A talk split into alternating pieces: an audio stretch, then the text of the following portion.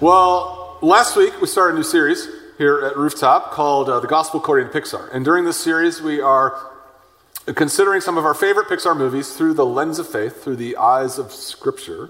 Uh, for 25 years, Pixar has been making award winning movies, heart rending movies. And as Christians who live in the world but are not of the world, we want to think about these movies and decide if there's anything Christian about them. Uh, do they give us anything to think about? Do they give us anything to, to learn from? Just because something isn't necessarily labeled Christian uh, doesn't mean that uh, we don't have anything to learn from it.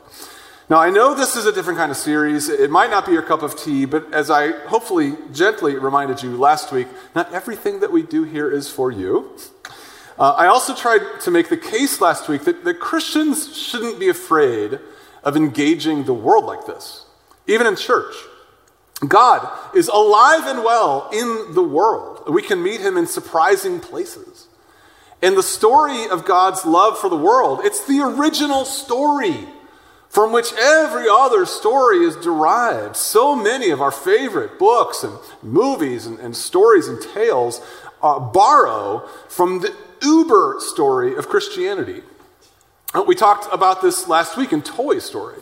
If I can say this, I enjoyed the sermon last week. And if, if you weren't here and, and, you haven't been here for the series and you want to sort of get a, an, an, understanding of what, why we're doing what we're doing, uh, I'd, I'd, give it a listen. Now, this morning, we're going to keep rolling by considering another Pixar classic, Finding Nemo. Next week, uh, Pastor Skyler is going to be talking to us about Coco. But Finding Nemo.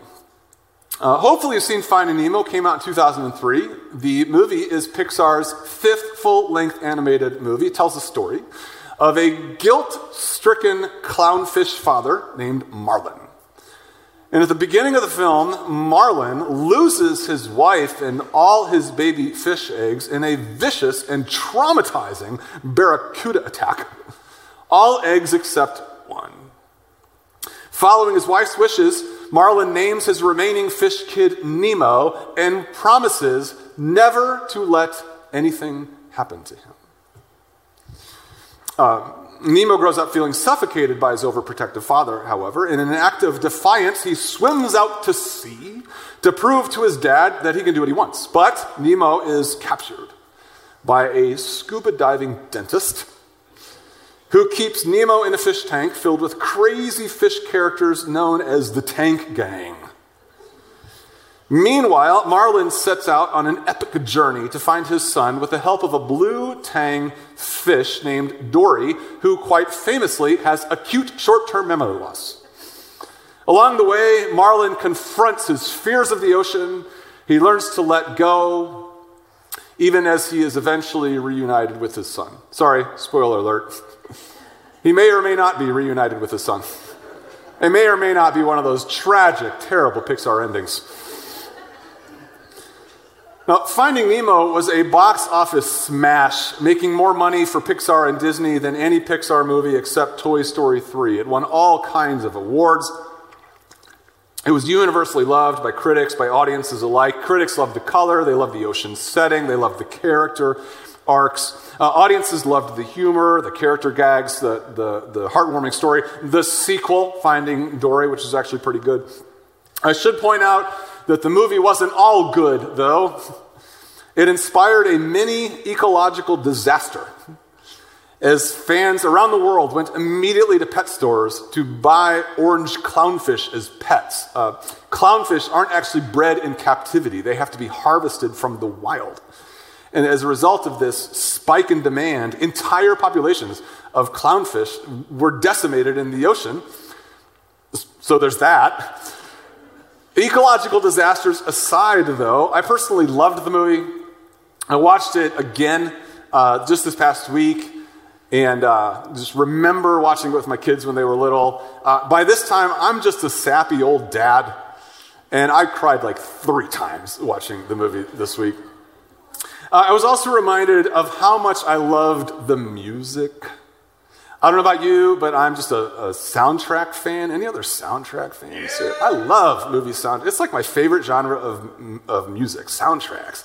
It, Thomas Newman's uh, soundtrack for Finding Nemo, it just, it's magic. It makes you feel like you're floating in the East Australian current somewhere.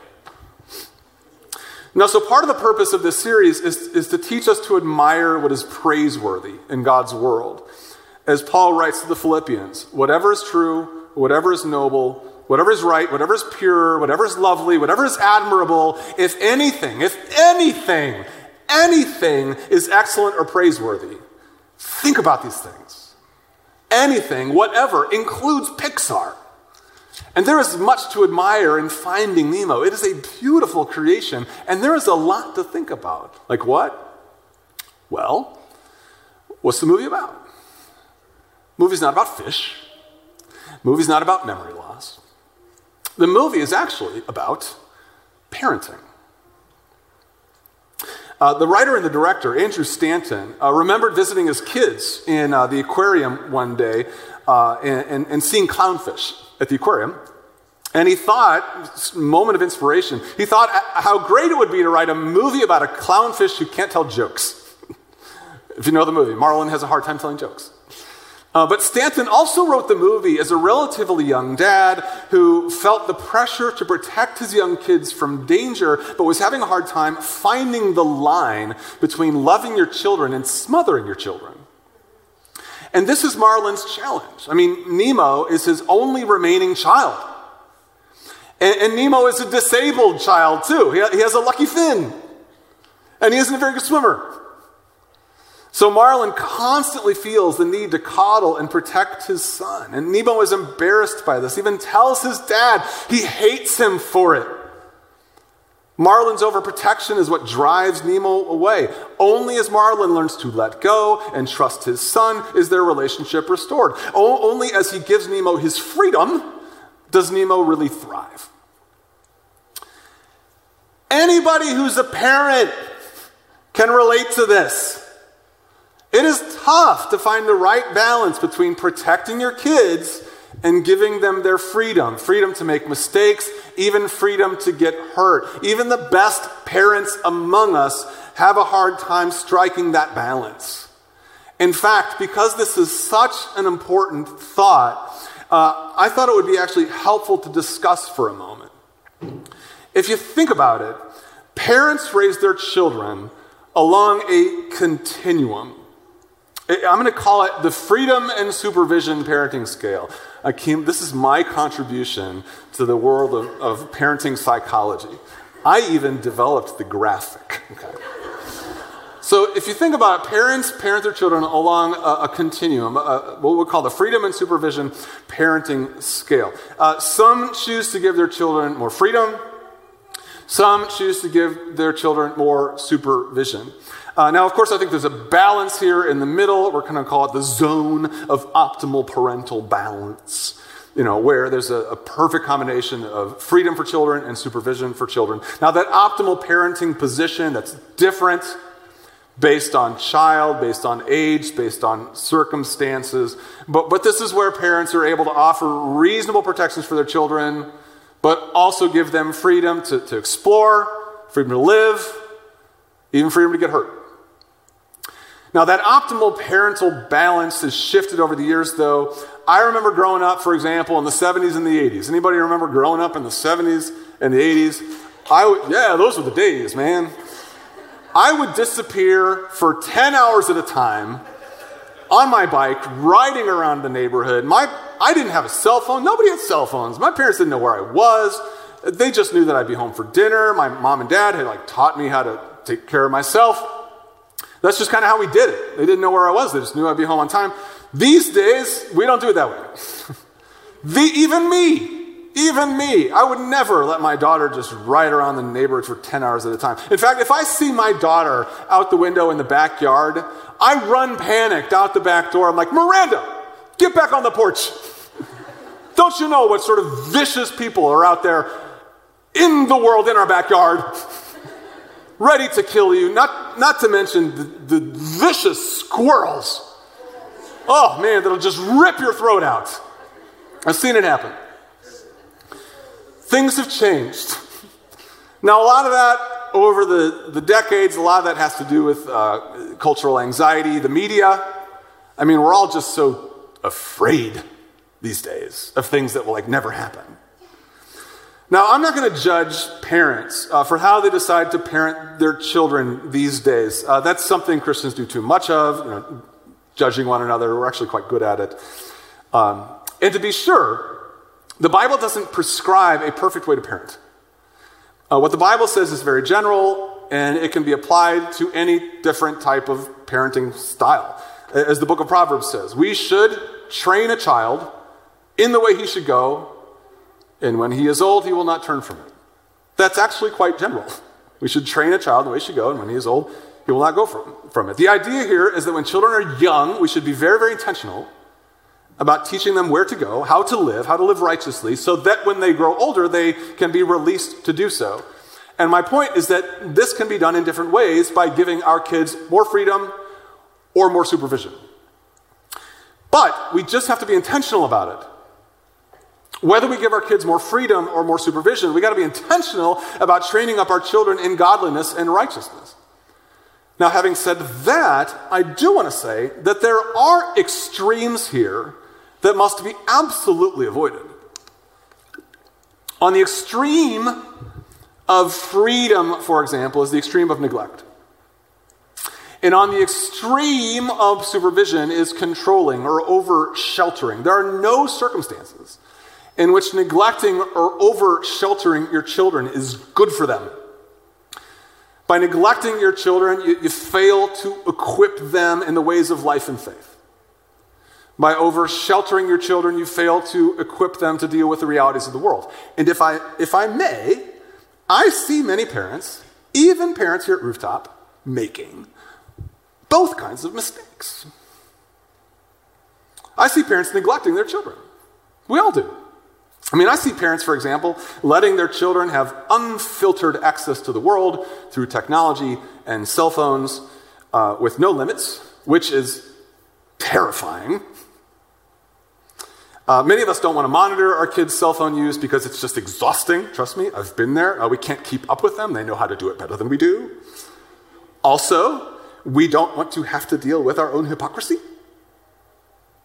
One of the reasons that our, many of our children are addicted to technology is because we ourselves are addicted to technology. And it's easier just to uh, ignore the problem than it is to have to deal with our own addiction. Yeah. I've got a kid up here who's like amening me at every moment. Preach it, Pastor Matt. but on a more important level than technology, I see parents neglect their children's spiritual needs all the time. Uh, we saw this a lot during COVID, and, and we're still seeing it. I mean, be, because of COVID, children's ministry here at Rooftop was really rough. I mean, we had to close our classes. Uh, our Rooftops team provided all sorts of resources to help parents, you know, keep teaching their children about Jesus. But most of those resources went unused. And I doubt, I doubt it's because parents were at home coming up with their own materials. One of the tragic realities of COVID is that because of our, I'll say it, spiritual neglect, our children, the next generation of Christians, will be less devoted to Jesus and to church and to fellowship because we failed to show them how to stay faithful to Jesus during a pandemic. I don't mean to make anybody feel bad, but I'm a pastor and I have to tell you what I see. I mean, we Christians have got to realize, we have got to realize this. We have got to realize that we are always, always one generation removed from spiritual extinction. One generation away from spiritual extinction. It's why God was very clear with the Israelite children when He pulled them out of the wilderness or out of the, out of the, uh, the slavery of Egypt. It's why God was very clear with His children about the importance of teaching their children about Him. As He says in Deuteronomy, He says, Hear, O Israel, these commands that I give you today are to be on your hearts. And here's the first thing to do impress them on your children. It is our responsibility to teach our children about God and His will for their lives. On the flip side, though, on the flip side, there's two extremes here. I see parents make the other mistake too. I see many parents shelter their children unhealthfully. In an effort to keep the world out of their home, you know, we shut the doors, we shut the windows, we turn off the TV, turn off the internet, limit our kids' social relationships. But while I agree that the world is scary I mean, it is, I get it. And that we need to protect the kids from it. I, I, actually don't think the world is as scary as we're afraid that it is, and I actually think kids can make better decisions than we want to believe they can. But instead of helping them deal with the world, we shield it from them. We shield them from it. But that doesn't work on another level either.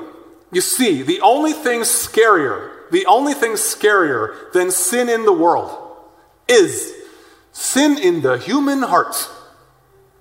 You cannot shelter children from the sin that is inside of them. As Jesus said, for out of the heart come evil thoughts, murder, adultery, sexual immorality, theft, false testimony, slander. The world can be a scary place, and we have to equip our kids to live in it, but it's no scarier than what is already inside of them. And we have to equip them to deal with that too. So, at the very least, I think Finding Nemo gives the parents among us a chance to think more deeply about how we're doing and ask ourselves some tough questions about our parenting choices.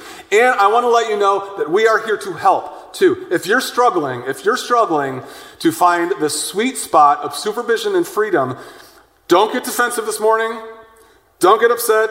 Don't tell yourself, go home, I'm a terrible parent. Don't write me an angry email telling me you felt judged this morning. Do something else. Ask for help. Ask for help. We have lots of amazing parents here at Rooftop who would love to talk down with you and uh, sit down with you and, and talk through your choices with you. So, but in addition to being a good excuse to evaluate our parenting styles, I think Finding Nemo can serve another purpose too.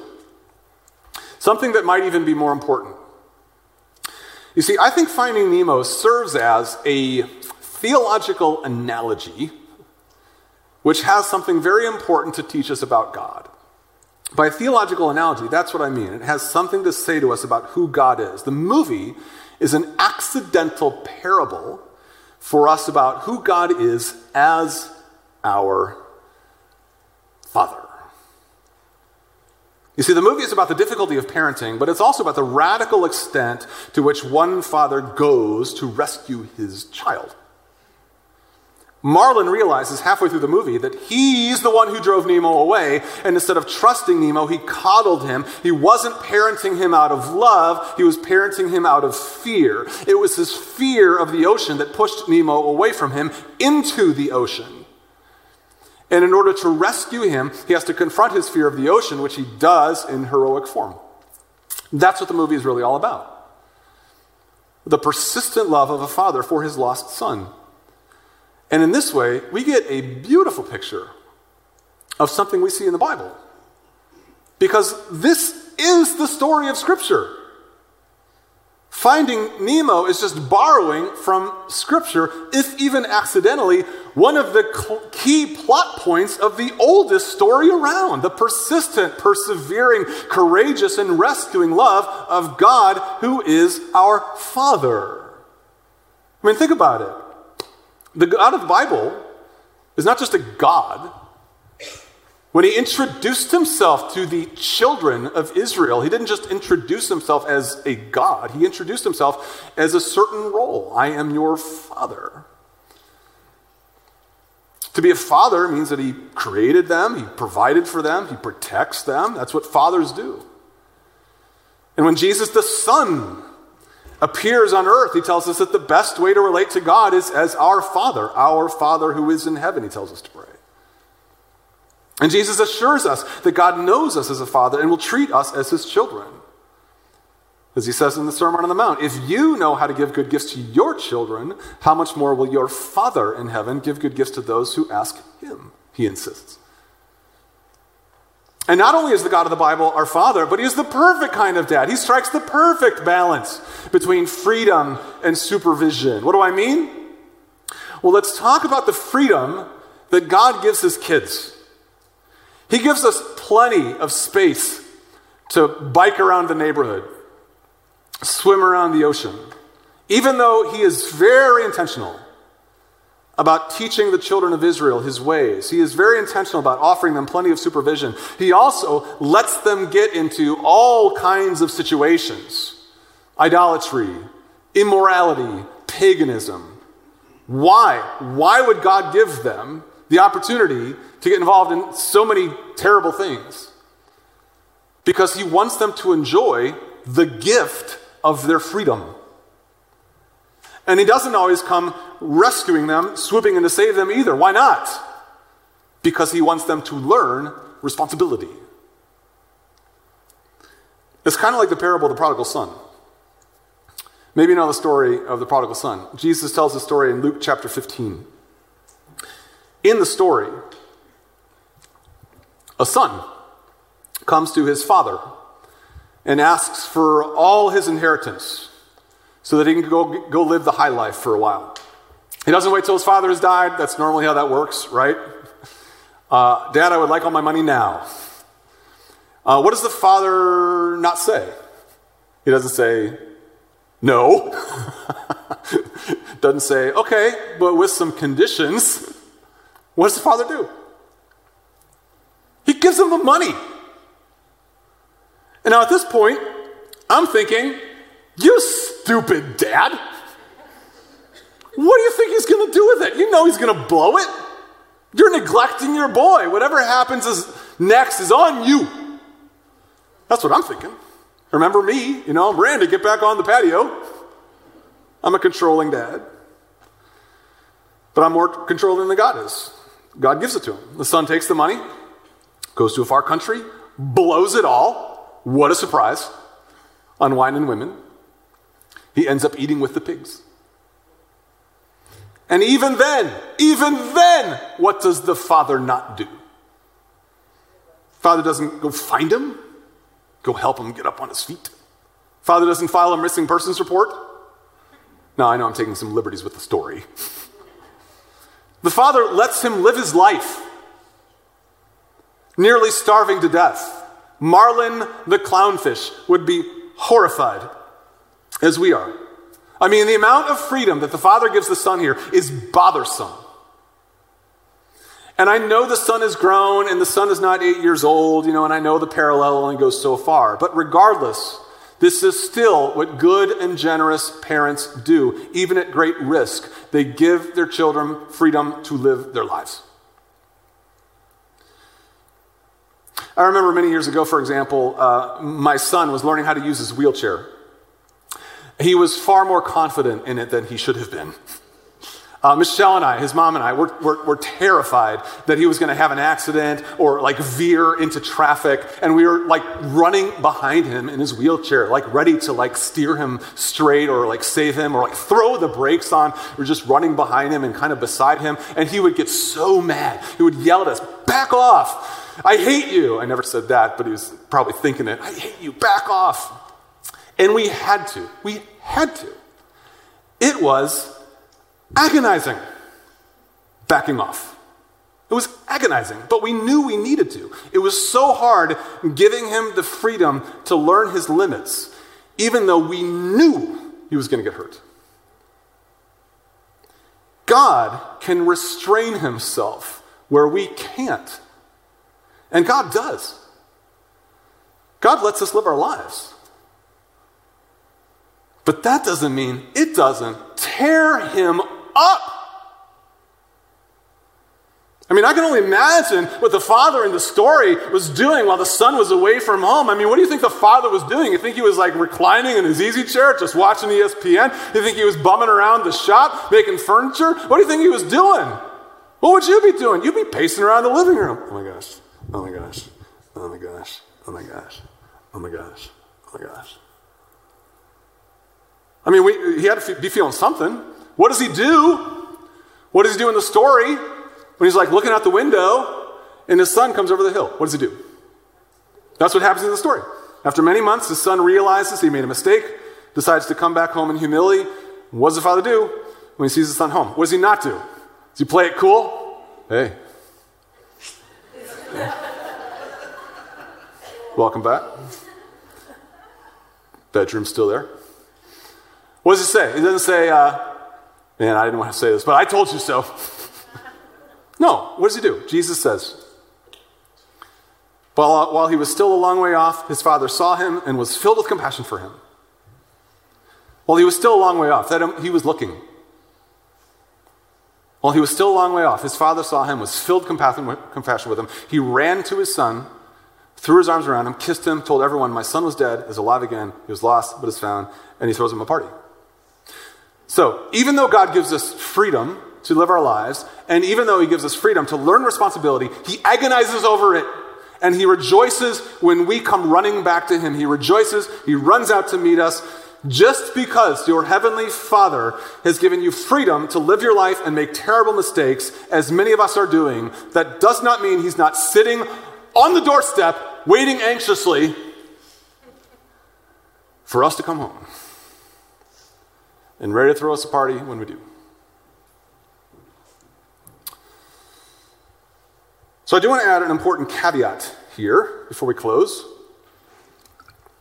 You know as well as I do that sometimes um, we get ourselves into situations from which there is no escape. Or, as Dory might say, there is no escape. Sorry, you have to see the movie. no escape, no escape. Sometimes uh, we get trapped in fish tanks we can't get out of. And when that happens, uh, sometimes our father cannot restrain himself from coming to our aid. I mean, when the Israelites were enslaved down in Egypt, did God tell them, well, you got yourself into this? When the woman caught in adultery was dragged by the Pharisees before them to be stoned, did Jesus look to her and say, Well, young lady, that was stupid. Guess you had this coming. When Jesus himself was tortured, executed, and buried, did God the Father sit back and think, I wonder how my son is going to handle this one? Let's see how he handles death. Huh. Let's watch.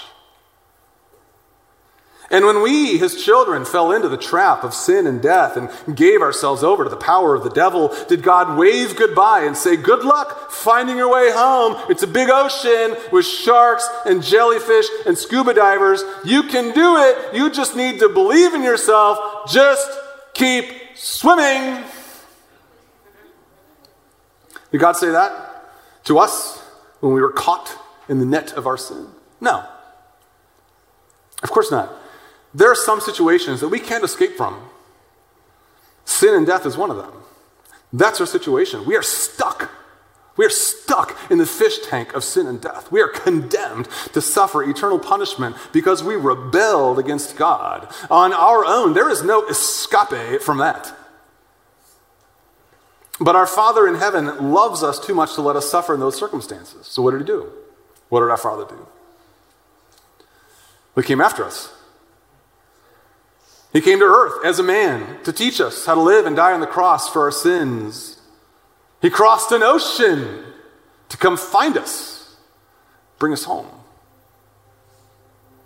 That's the love of the Father. He loves us enough to give us freedom to live our lives and to accept the consequences of our bad decisions. But He also loves us enough to come rescue us when we are up against forces too big for us to overcome. At great cost, at great risk, He loves us that much. He loves us enough to come to earth as a man, to come into our tank as a fish, and die for us.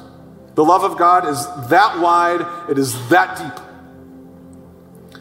It is the subject of our faith. It is the source of our being. As the Apostle Paul says, I pray that you, being rooted and established in love, may have power together with all the Lord's people to grasp how wide, how long, how high, how deep is the love of Christ, and to know this love that surpasses knowledge. The love of the Father is that expansive. The love of the Father is that legendary. The story of the Father's love has been shared and shared and shared and shared across generations, across continents, across oceans. We're still here this morning talking about that love because someone shared it with us.